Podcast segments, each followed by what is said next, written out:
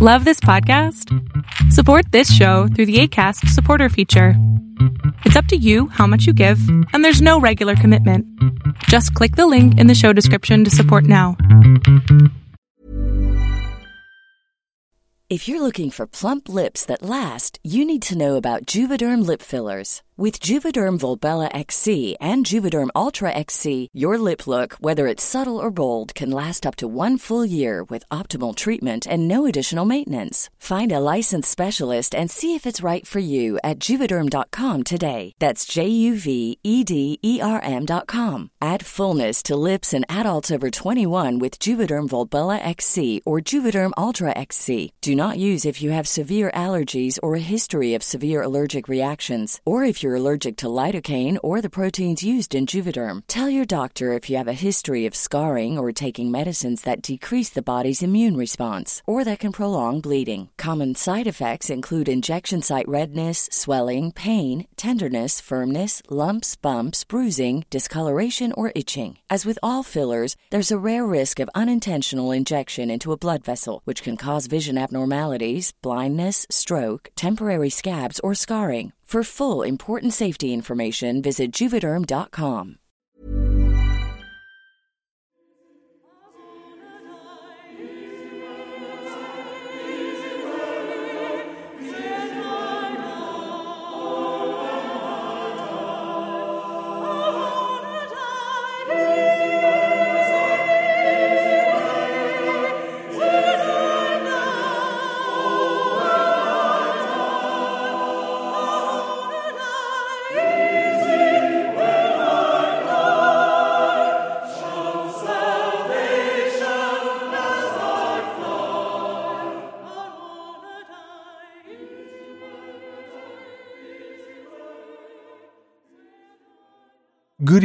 children of the night, and welcome.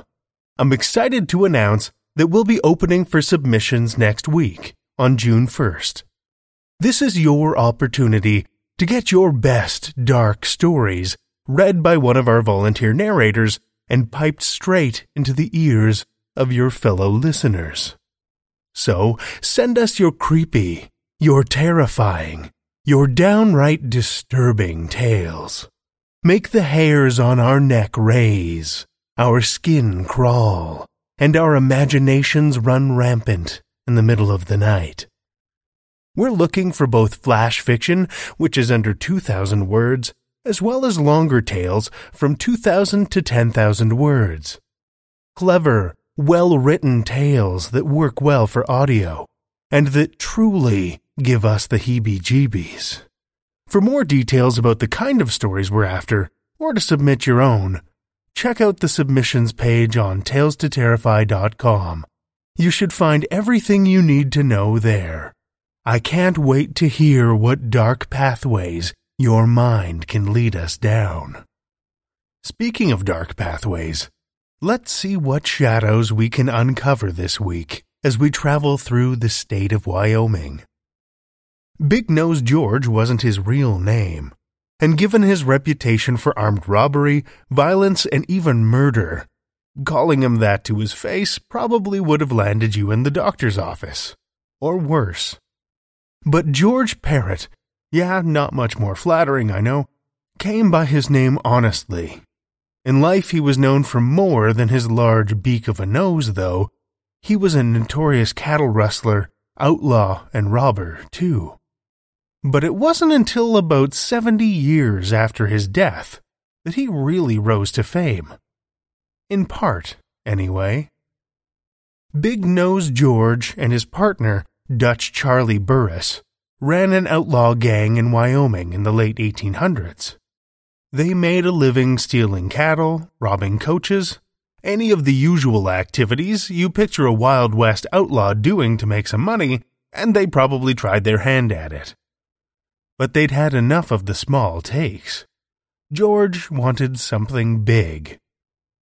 Every month, the Union Pacific Railroad transported the cash to pay their employees' wages by a special payroll train car. George and Dutch had it all planned out. They loosened a railroad spike and wrapped it with telegraph wire.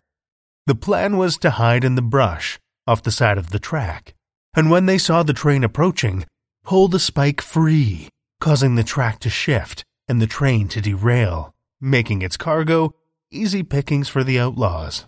Which would have been a pretty clever plan if an eagle eyed railroad employee hadn't spotted the loosened spike and tipped off the authorities before the train arrived.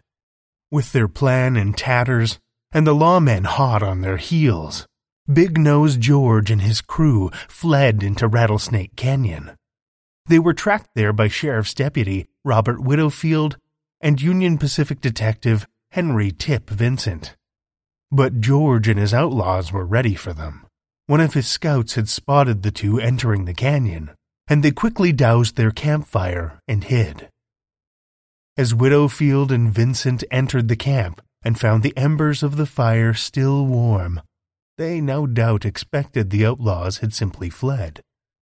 But before they even had time to draw their pistols, their quarry burst from the surrounding bushes and gunned them down.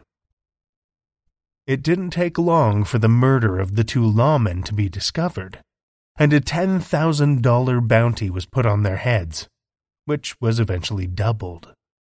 But if that large of a reward put any stress or worry on George or Dutch, they didn't show it. In fact, the pair were overheard bragging about their murder of the two lawmen while in a bar in Miles City, Montana.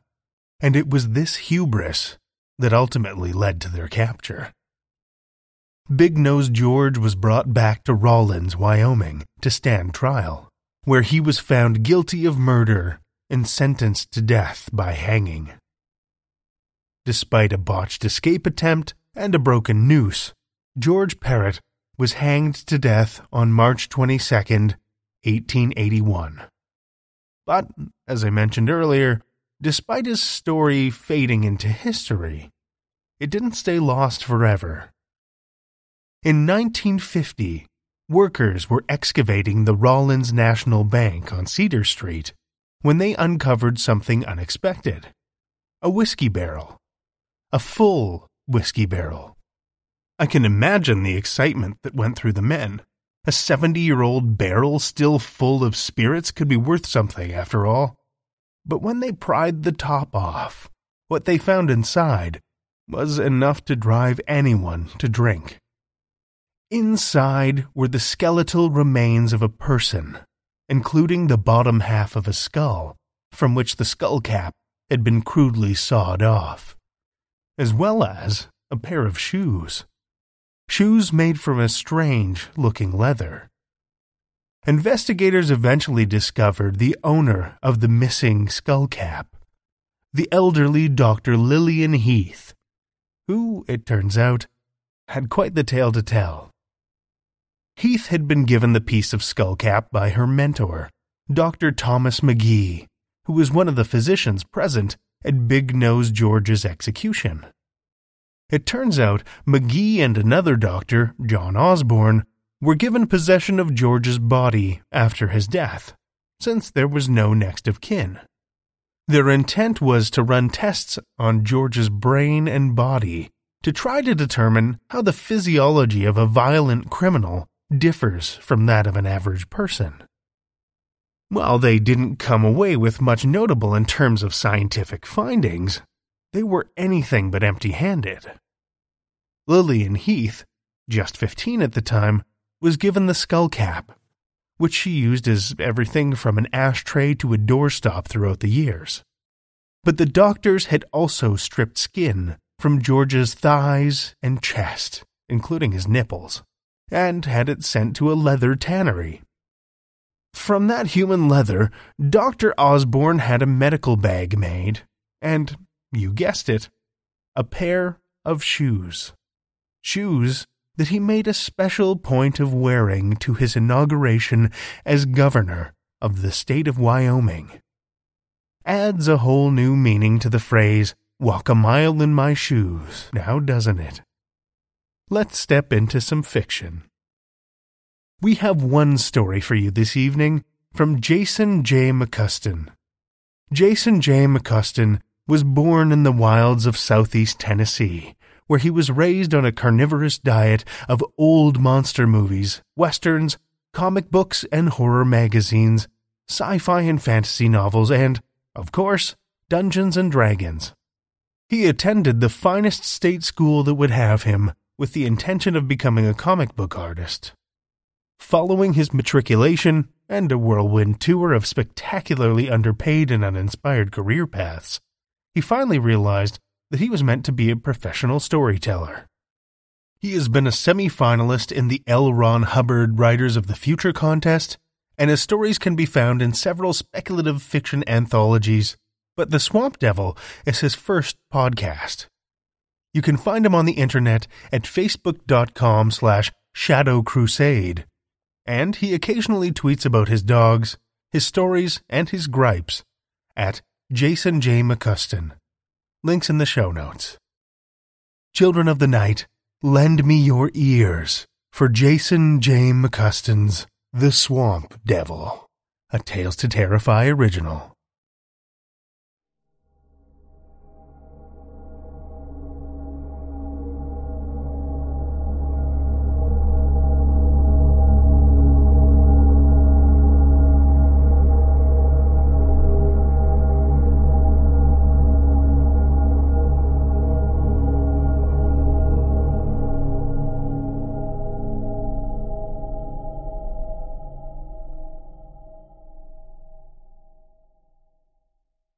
Francis turned at the sharp crack of a pistol shot. He looked up from the tracks they'd followed all morning, shielding his eyes from the bright August sunshine. Oscar's distant figure rode straight for him, galloping across the untended field as if the devil himself were at his heels. Dragoons! Oscar shouted. His chestnut gelding leapt the split rail fence dividing the field from a muddy lane edging a tract of marshland. More shots followed, plumes of smoke just visible beyond the field. The Green Horse, Colonel! Dragoons! Everyone into the swamp, Francis said. His thirty militiamen moved as one to guide their horses into the tree line. The puzzling tracks led into the fen, at any rate. Form a line as soon as you're under cover. Francis remained mounted in the open. Oh, at least now I know why a gun crew would willingly go in there rather than stay on the road. The mere sight of one of Tarleton's raiders would terrify a six-man detachment of raw Continental recruits, goading them into such recklessness. You positive? Francis asked as soon as Oscar reined in beside him. The question was force of habit, an excuse to make certain of his well-being. Francis never doubted Oscar's judgment or his word. Yes, sir, Oscar said. The butcher of Waxhaw himself, and at least two hundred light horse with him. Francis frowned at the sudden pain in his ankle when the first green-jacketed riders appeared at the opposite end of the field a good fifteen hundred yards away. General Gates is massing near Camden with thousands of men, yet he sends me and my thirty best out to look for one lost wagon of powder and a single gun, and now we're all that stand between his unprotected flank and the British Legion. Blast the man! I see old Bloody Ban stuffed at hat from here, Colonel, Jedediah Plunkett shouted from somewhere in the tree line. Want me and Martha to put one between his eyes? Francis smiled at the old fire breather's boast, wondering if he and his Kentucky rifle might not be able to do it even at this distance. Not yet, Jed. He watched Tarleton bring his dragoons into an organized canter across the open field. We'll wait till they cross the fence, then give 'em something to think about. We don't have all day to play with these fellows, and we still got a cannon crew to find. He doffed his tricorn, white swept from his brow, and stretched his aching back in the saddle. The pain in his ankle flared, but he ignored it. He waited until he was certain that the British commander could see him, then raised his hat and gave a cheery wave before turning his horse and leading Oscar into the swamp. As expected, the dragoon bugler sounded the charge a moment later. Francis gave Jedediah a nod, and his line of concealed men unleashed a single thunderous volley before remounting and hurrying deeper into the woods. He did not look back, knowing that the dragoons had probably lost nearly a dozen horses and possibly half as many men in the fusillade. He smiled at the thought. An inhuman howl sounded somewhere deep in the swamp, echoing weirdly through the pitch pines, birch, and Spanish moss. The smile died on Francis's lips. Sudden cries and flapping wings filled the wood as scores of frightened birds took flight. Then all was eerily silent. Despite the summer heat and stifling humidity, Francis's skin went clammy and cold. He had lived in and around these parts his entire life, and he had never heard anything that made such an unnatural sound as that demonic howl.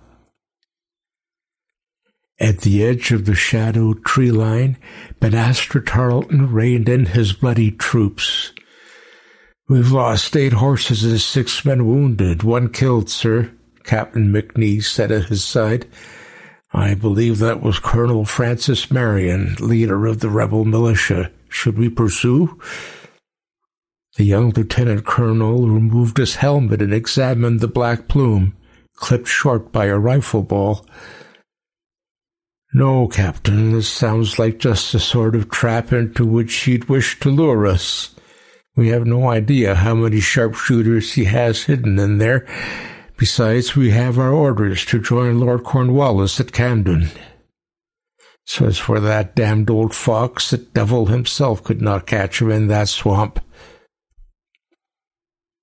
Francis felt an oppressive weight on his shoulders, a tingling on the back of his neck, something akin to fear something that made a part of him want to go back into the sunlight and face 200 angry dragoons rather than whatever was making these dismal wetlands its home. This is foolishness. I've not been afraid since the shipwreck when I was a boy, and uh, now I'm a grown man, armed with musket, pistol, and tomahawk, and surrounded by thirty of the best fighting men in the Carolinas. Another throb of pain in his ankle made him wince. Ah, I'm just out of sorts because of this blasted leg. Thanks to it, I was absent when Charleston fell, and even now I'm all but helpless when not in the saddle. Doddering old man, so easy for Gates to cast aside. What do you reckon that howl was, Colonel? Oscar quietly asked, scanning the shadows in the tall sycamores and the brackish undergrowth. The smell of rotting vegetation and stagnant water was all but overpowering. Francis swatted a mosquito from his face. Oh, probably a wounded animal. Perhaps those Jersey boys stumbled upon a bear in their surprise and sent it off with some lead in its hide. Didn't sound like no bear I ever heard of, Jedediah grumbled. Maybe the Cherokees slipped back into this here swamp to fight for the redcoats. Could have been one of their calls. Maybe even signaling an ambush. Francis scowled. There are no Cherokee in this part of the Carolinas, at least none with a will to fight. Captain Moultrie and I made certain of that nearly twenty years ago. The thought brought guilt, and Francis spurred it away with a kick to his horse's flanks. Maybe freed slaves, then, Jedediah persisted. Sounded like the work of heathen savages to me. Francis did not need to look back to know that Oscar was giving the frontiersmen a load of stink eye, and deservedly so, if for no other reason than the comment reminded them all of the less savory acts they had been forced to commit in recent days, acts he feared they would repeat in the days to come. They followed the wagon tracks deeper into the marsh.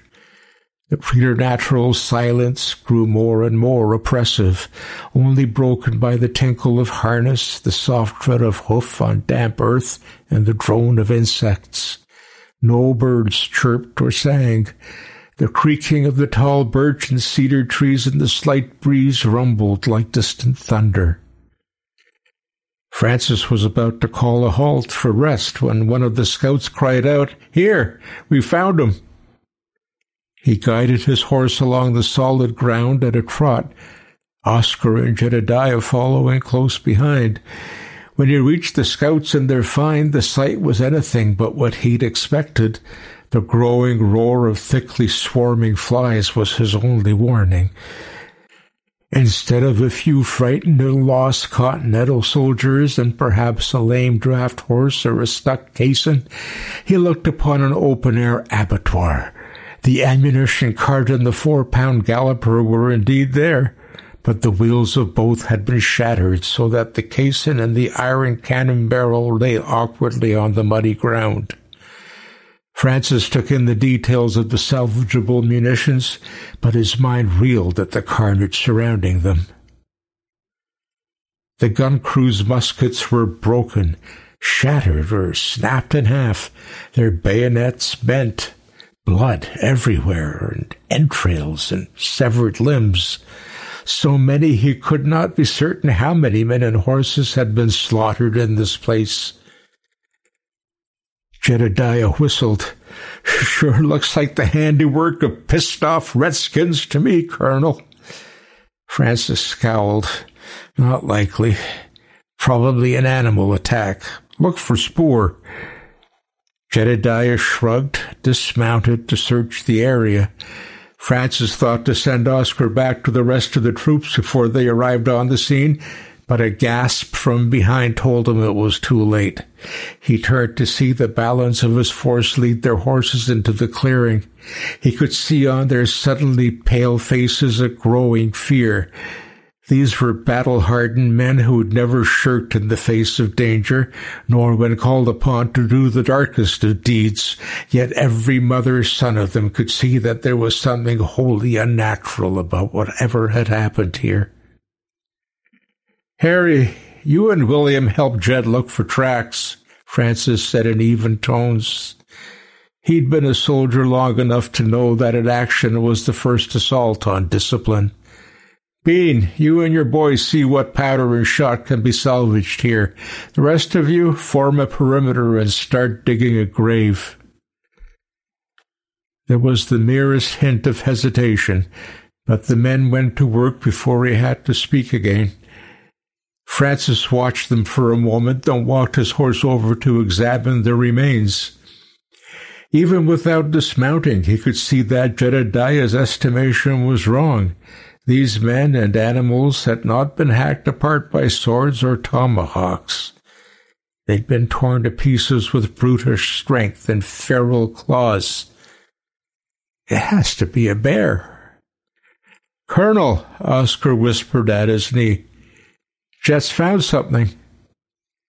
The man's manner put a knot in Francis's gut. He hurried his horse over to where the old sharpshooter leaned against a birch tree, smoking his pipe, looking pensive. What is it, Jed? Hell if I know, Colonel, the older man said, plucking at his pipe stem. I've tracked and hunted damn near everything that draws breath in these here parts, and I ain't never seen nothing like this.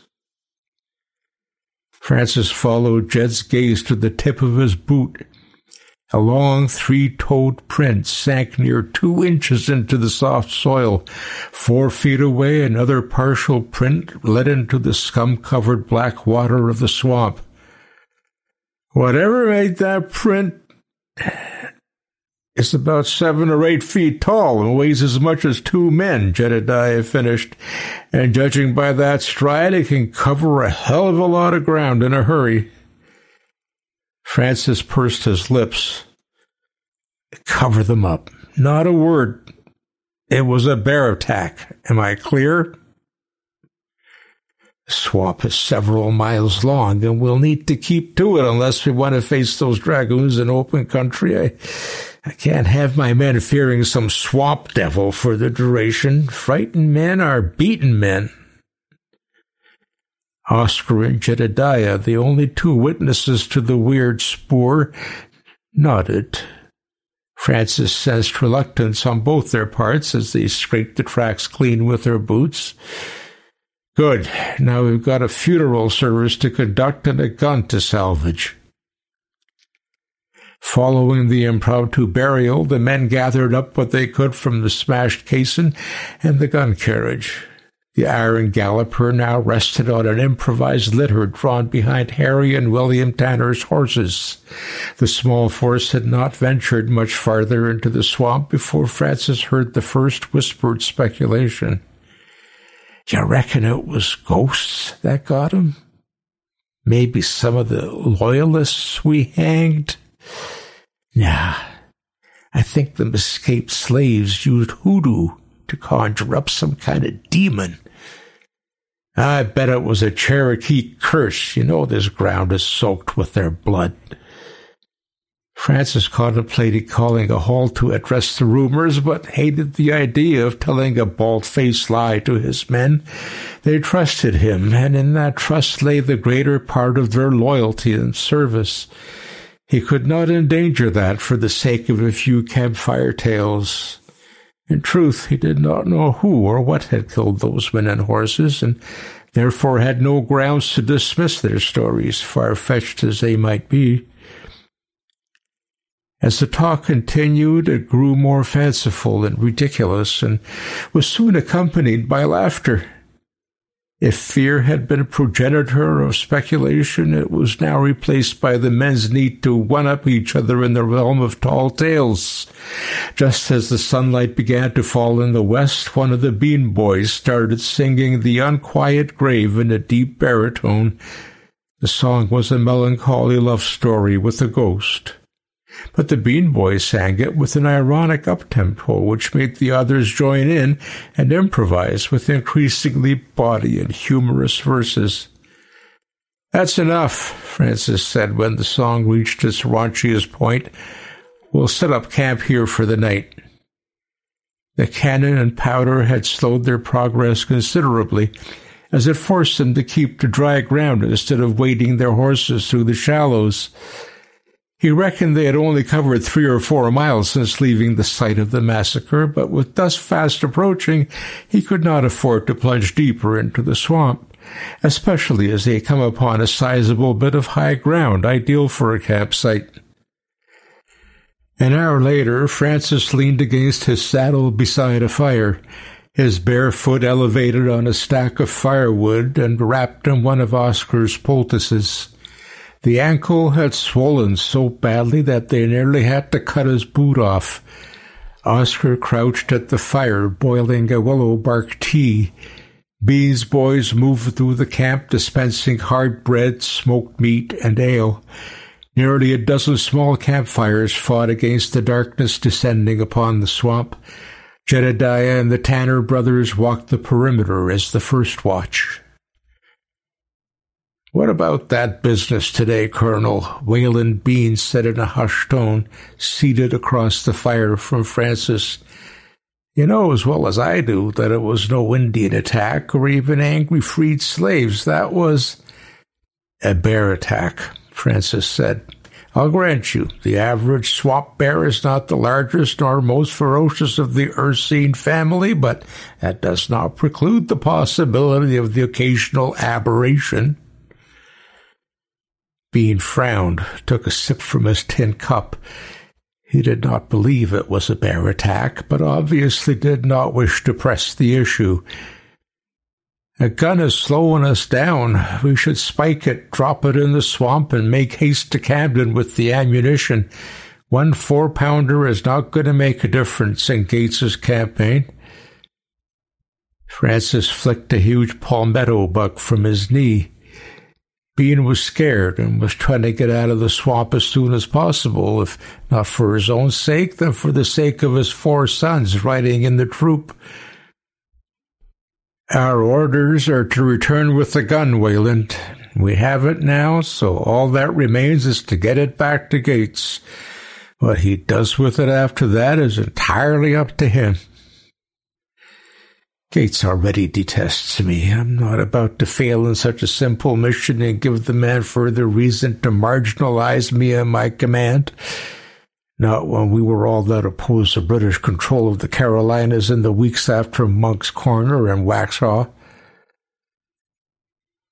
Bean did not like the answer, but he accepted it. He nodded and rose, bidding Francis a good night. When they were alone, Francis asked Oscar, What do you think? Oscar was quiet for a moment, carefully ladled out the tea into Francis's mug. I think, he said at length, that there's something not right in this swamp. I felt it as soon as we entered the tree line, before we even heard that terrible howl. Listen, Colonel, do you hear that? Francis raised his chin and listened. The swamp was silent, save for the sound of crickets and cicadas. Hear what? Exactly, Oscar said. Only bugs. Normally, this time of year, you couldn't hear yourself think for the tree frogs trying to outsing the chuck-will's-widows. It's too quiet out there, Colonel. Francis sipped the bitter tea and frowned. Sure, you don't think there's something supernatural behind all this? I thought you were a good Christian, Oscar. Oscar gave him a wry smile. The Bible is full of tales of supernatural things, Colonel. That's what scares me. We could be in here with one of the rulers of the darkness of this world that St. Paul speaks of in Ephesians. A scream cut through the night, followed by a pair of musket shots. A horrific roar. Francis spilled his hot tea with a curse. Help me to my feet! There were more shots and more screams before he could hobble to the other end of the camp.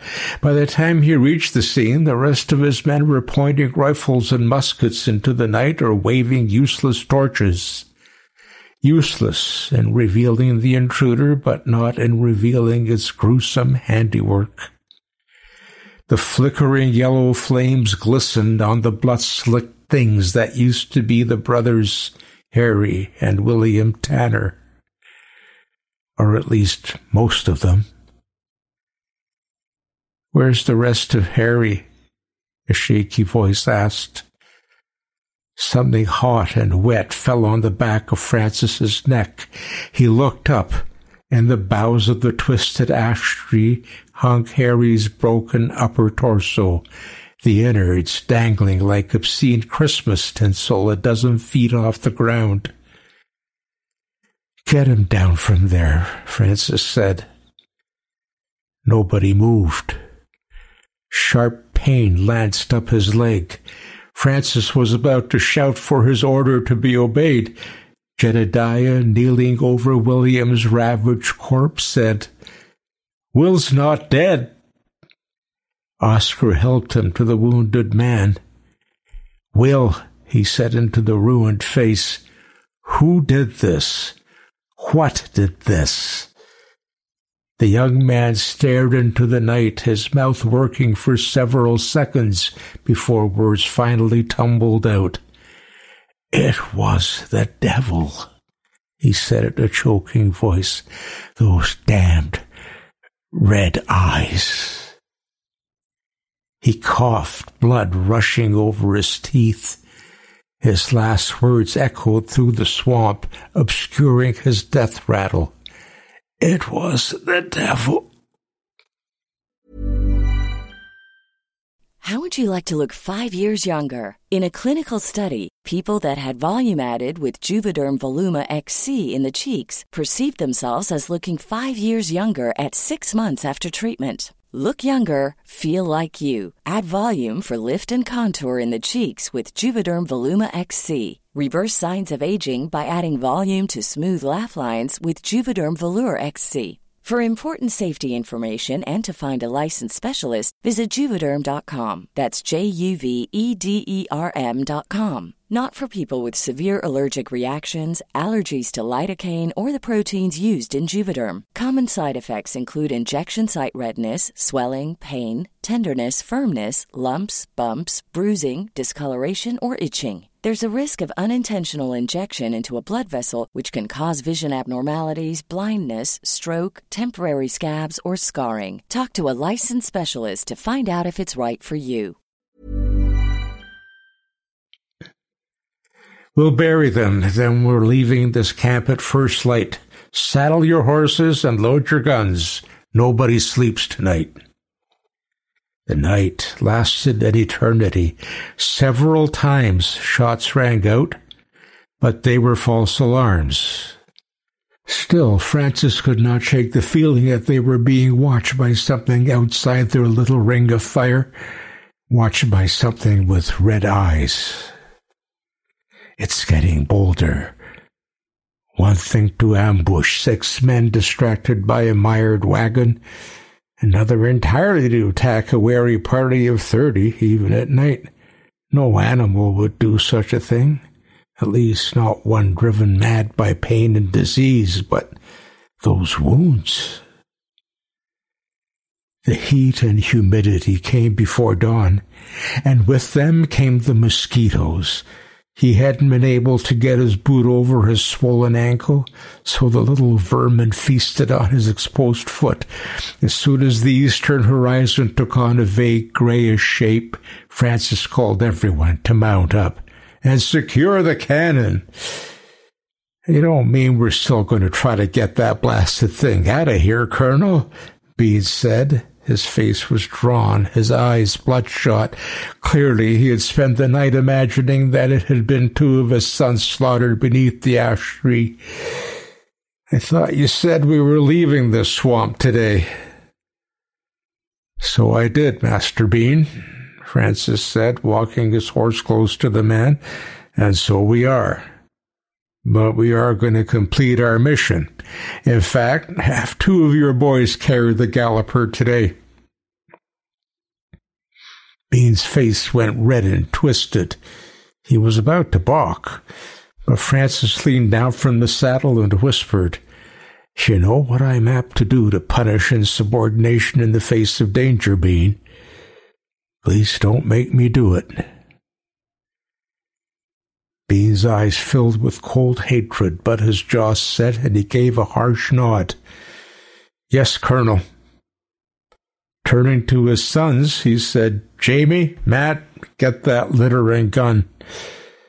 Francis watched to make certain the task was done, and done well. Then he signaled the men to move out. The swamp was still dark, but with the use of torches, they were able to make slow progress away from the camp that was now a graveyard.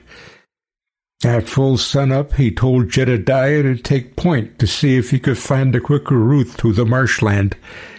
The old hunter spurred ahead without a word. There was no singing this morning. The whispers, and they were few, which Francis overheard were not of tall tales or bawdy songs. They were the whispers of demoralized men questioning their leader and his judgment, questioning their chances of survival. He had not heard such whispers since his youth as a fresh lieutenant in the Crown's war against the Cherokee. He'd forgotten what it felt like not to have the full support of the men under his command He'd forgotten how isolated it made him feel. The sharp crack of a rifle shot, then another, more muffled blast. Both from somewhere up ahead. Jed! Francis put a spur to his stallion and raced past the column of men. He heard Oscar's chestnut galloping right behind. Jed! Francis called. He caught the faint tang of burnt powder in the air and guided his horse in that direction. Jed, where are you? He splashed across a black rill and up a muddy bank thick with white studded buttonbush. Jed! Over here, Colonel, came the reply. I'm fine. Francis and Oscar cleared a stand of close trunked beech to find Jed smoking his pipe and reloading Martha. At his feet lay the corpse of a massive, shaggy coated bear. Jedediah looked up and smiled. Seems it was a bear after all, Colonel. The old hunter knelt and held up the dead animal's forepaw. Look, only three toes. Francis breathed a sigh of relief. It certainly is the biggest swamp bear I've ever seen. And mad, Jed confirmed. The old bastard came on even after I put a round in his skull. Fortunately, my pistol found its heart. Otherwise, you'd be digging another hole in this here swamp for me. Francis laughed and wiped sweat from his face. Thank God we're not. And thanks to you, we'll not be digging any more holes while we're here. Oscar, spread the word that Jed has killed the culprit of last night's unpleasantness. Yes, sir. Despite the improved spirits and the restored faith in his command, Francis could do nothing about the terrain they had to traverse. Again, the cannon and ammunition prevented them from making good time through the swamp. The further northwest they went, the softer and wetter the ground became, until there was nothing poking above the green slimed water but tall sycamores, felled trees covered in Spanish moss, beaver dams, and the occasional muddy island.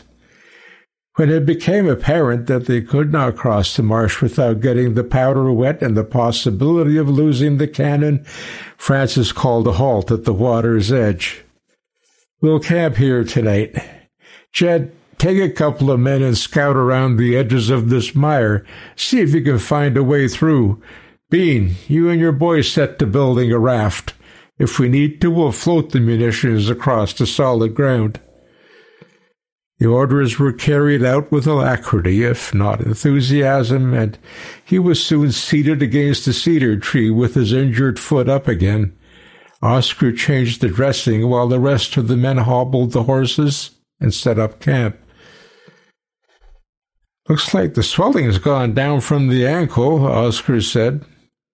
But your foot is all laid up, Colonel. Damn mosquitoes, Francis swatted another one away as it made an unnerving assault on his inner ear. He watched Oscar closely for a moment. You don't think that old bear was the attacker, do you?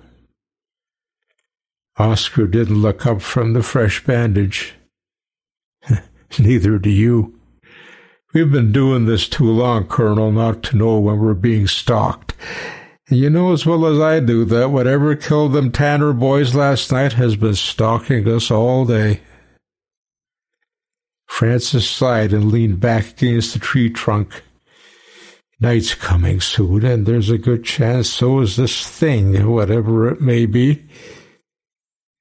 We'll post a double guard, he said, rubbing sweat from his eyes. It may raise the men's suspicions, but at least we won't get caught with our pants down again. Only they were. Francis woke to the screaming of horses and the thunder of panicked hoofs. He jumped to his feet before he remembered his broken ankle. Pain shot up his leg, numbing his mind with white fire for a moment. When it passed, and the remaining bone grinding ache allowed him to think, he saw the camp in chaos. There were shouts, gunshots, splashing water and that hellacious roar he had dreaded. He drew his pistol and tomahawk from his belt and struggled to stand against the cedar tree. In the darkness, he could see dimmed campfires and blazing torches waving frantically against the night. A muzzle blast sparked like lightning and was gone. Oscar, Francis called. Oscar, where are you? The horses, Oscar shouted as he ran to Francis's side. The horses were scattered, Colonel. The men are in a panic. Form a box, Francis demanded, trying to impose order on the situation. But he could see the men were isolated in small groups of twos threes. A few men ran singly through the darkness, eyes wide with terror. Francis grabbed one of these as he passed and tossed him to the turf at his feet. He squinted and saw that it was one of Bean's boys. The young man was covered in blood. He was missing his left arm above the elbow, but did not seem to notice. Francis knelt beside the boy and snatched up his belt to use as a tourniquet. You're all right, son, he said, trying to calm the young man who was clearly in shock. It'll be all right. The cedar tree exploded behind him. Oscar screamed. Francis turned to see a towering nightmare. The thing stood half again as tall as Oscar, its thick arms spread wide and ending in long claws that glistened in the flickering firelight. The yellow glow showed the scaly outline of the beast's hide, glimmered like hellfire in its red eyes. With one sweep of its massive arm, it sent Oscar careening into the darkness. Francis raised his pistol and fired. The creature howled and vanished in the haze of smoke. Francis tucked the empty weapon into his sash, dragged the bean boy to his feet, ignoring the shards of broken glass moving in his ankle. Come on, son, we've got to be going. He shouted orders at the men fleeing into the swamp, but all semblance of discipline was gone. The swamp devil had seen to that. One hand wrapped around the staggering youth's waist, and the other brandishing his tomahawk, Francis plunged into the benighted wilds with the rest of them. Hopefully, we can find some form of shelter and keep safe until dawn. The notion brought a wave of guilt as he thought about his men. Jed, Bean, and the rest of his boys, and Oscar. Poor, poor Oscar, he moaned as he splashed into the waist deep black water. The thought of a copperhead or water moccasin was the furthest thing from his mind at the moment. What is that thing? Is it in fact some demon come to punish me for my sins against the Cherokee? Is it avenging those runaways and loyalists we hanged? Is this my fault? Are my men dying because of me? Did Oscar die because of me? Though it took a while for his eyes to adjust to the gloom, he did not slow his dogged pace. Between his near crippled leg and the burden of his injured soldier, it was all he could do to stay upright as he trudged painfully through the fetid water. Isolated screams and gunshots echoed in the eerie silence of the swamp. Eventually, even these stopped. You're fine, son, he whispered to the senseless boy. Just stay with me. You'll be all right. He did not know how many times he said the words as he wandered blindly through the swamp that night. You're Jack, right? Bean's youngest? Your mother is a Cherokee, isn't that so? Well, don't you worry, son. I'll get you back to her. Don't you worry at all. Just stay with me. Everything is fine. But when the blackness finally turned to gray and silver, he looked to see that Bean's son was already gone. The boy's blue eyes were glassy, staring into infinity from a bone white face. Francis hauled the body up onto a clutch of felled sycamores.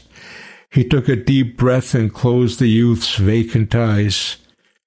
Bowing his head, he whispered, I'm sorry, son. Rest in the Lord. Something popped and hissed behind him. Francis turned, his tomahawk raised. In the pale light of dawn, he saw the shimmer of a will-o'-the-wisp above a small grassy island just before it faded. A sudden rage replaced fear gnawing at his gut, the guilt in his soul. He looked into the morning gloom and shouted at the top of his lungs, I'm here, you devil! Come and get me! Francis did not wait long before his challenge was answered. He was thankful that it was just long enough. With resounding cracks and splashes of splitting and falling trees, the swamp came alive. The moss covered beast rushed through the undergrowth in a near straight line. It howled and hissed, slashing saplings and vines, splashing through the foul water.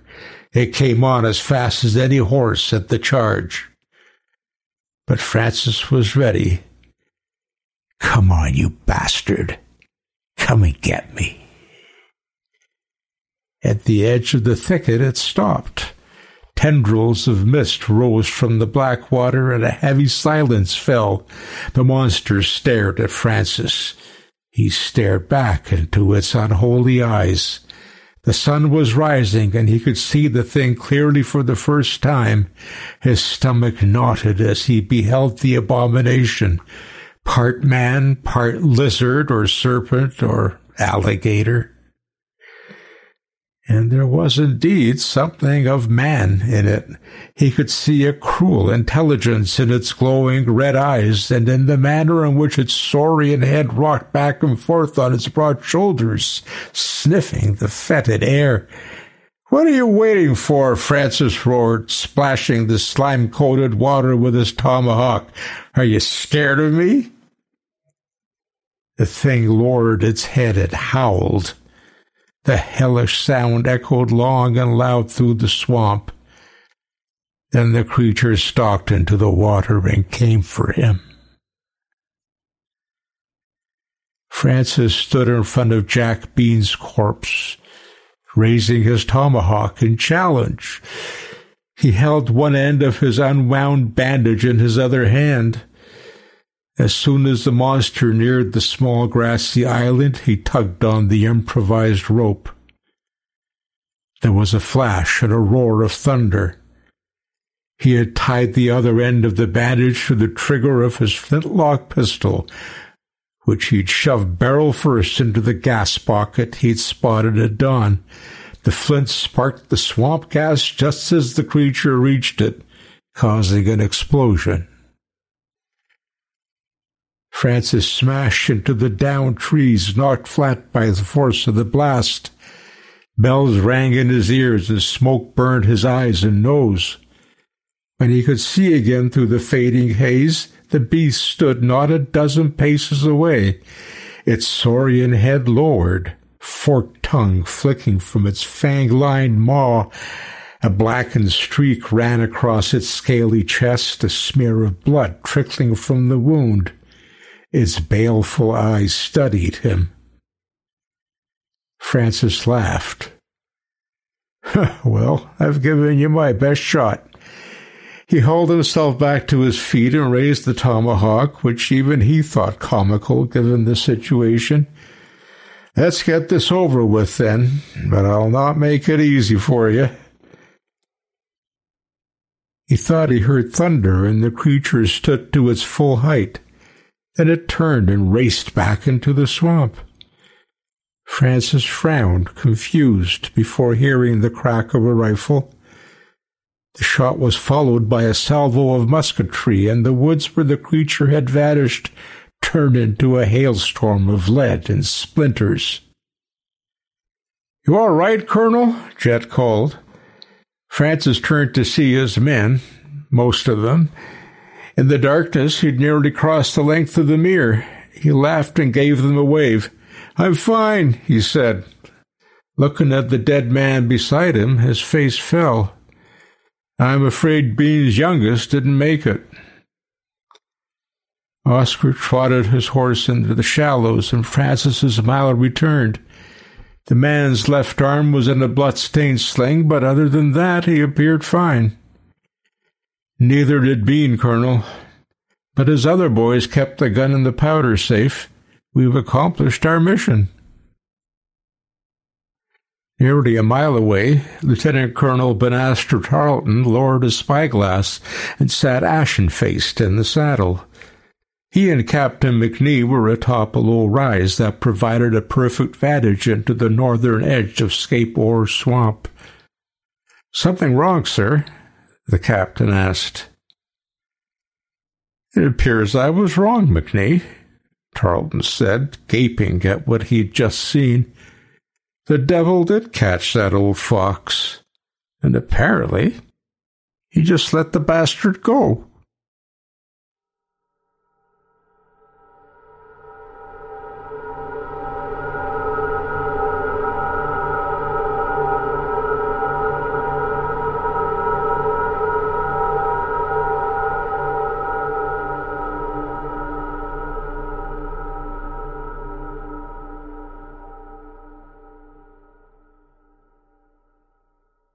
That was Jason J. McCuiston's The Swamp Devil, as read by Martin Reyto.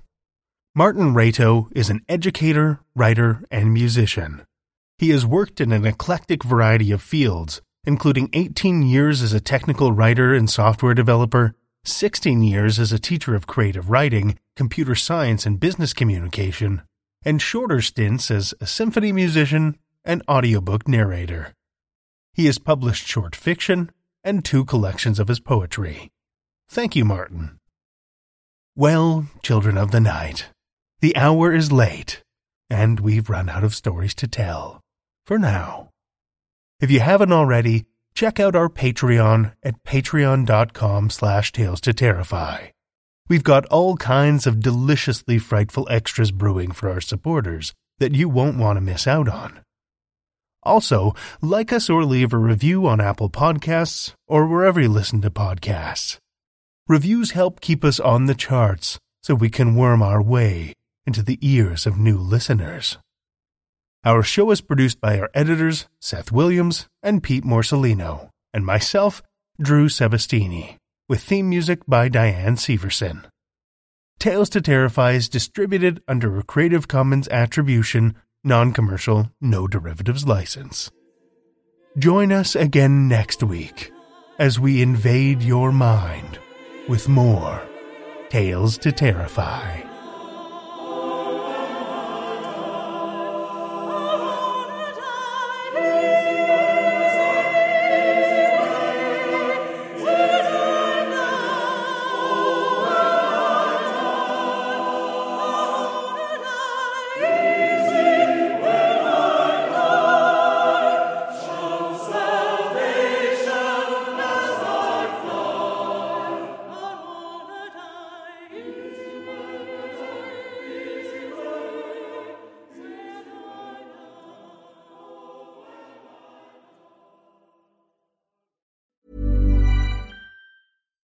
If you're looking for plump lips that last, you need to know about Juvederm lip fillers. With Juvederm Volbella XC and Juvederm Ultra XC, your lip look, whether it's subtle or bold, can last up to one full year with optimal treatment and no additional maintenance. Find a licensed specialist and see if it's right for you at Juvederm.com today. That's J U V E D E R M.com. Add fullness to lips in adults over 21 with Juvederm Volbella XC or Juvederm Ultra XC. Do not use if you have severe allergies or a history of severe allergic reactions, or if you're allergic to lidocaine or the proteins used in Juvederm. Tell your doctor if you have a history of scarring or taking medicines that decrease the body's immune response or that can prolong bleeding. Common side effects include injection site redness, swelling, pain, tenderness, firmness, lumps, bumps, bruising, discoloration, or itching. As with all fillers, there's a rare risk of unintentional injection into a blood vessel, which can cause vision abnormalities, blindness, stroke, temporary scabs, or scarring. For full important safety information, visit juvederm.com.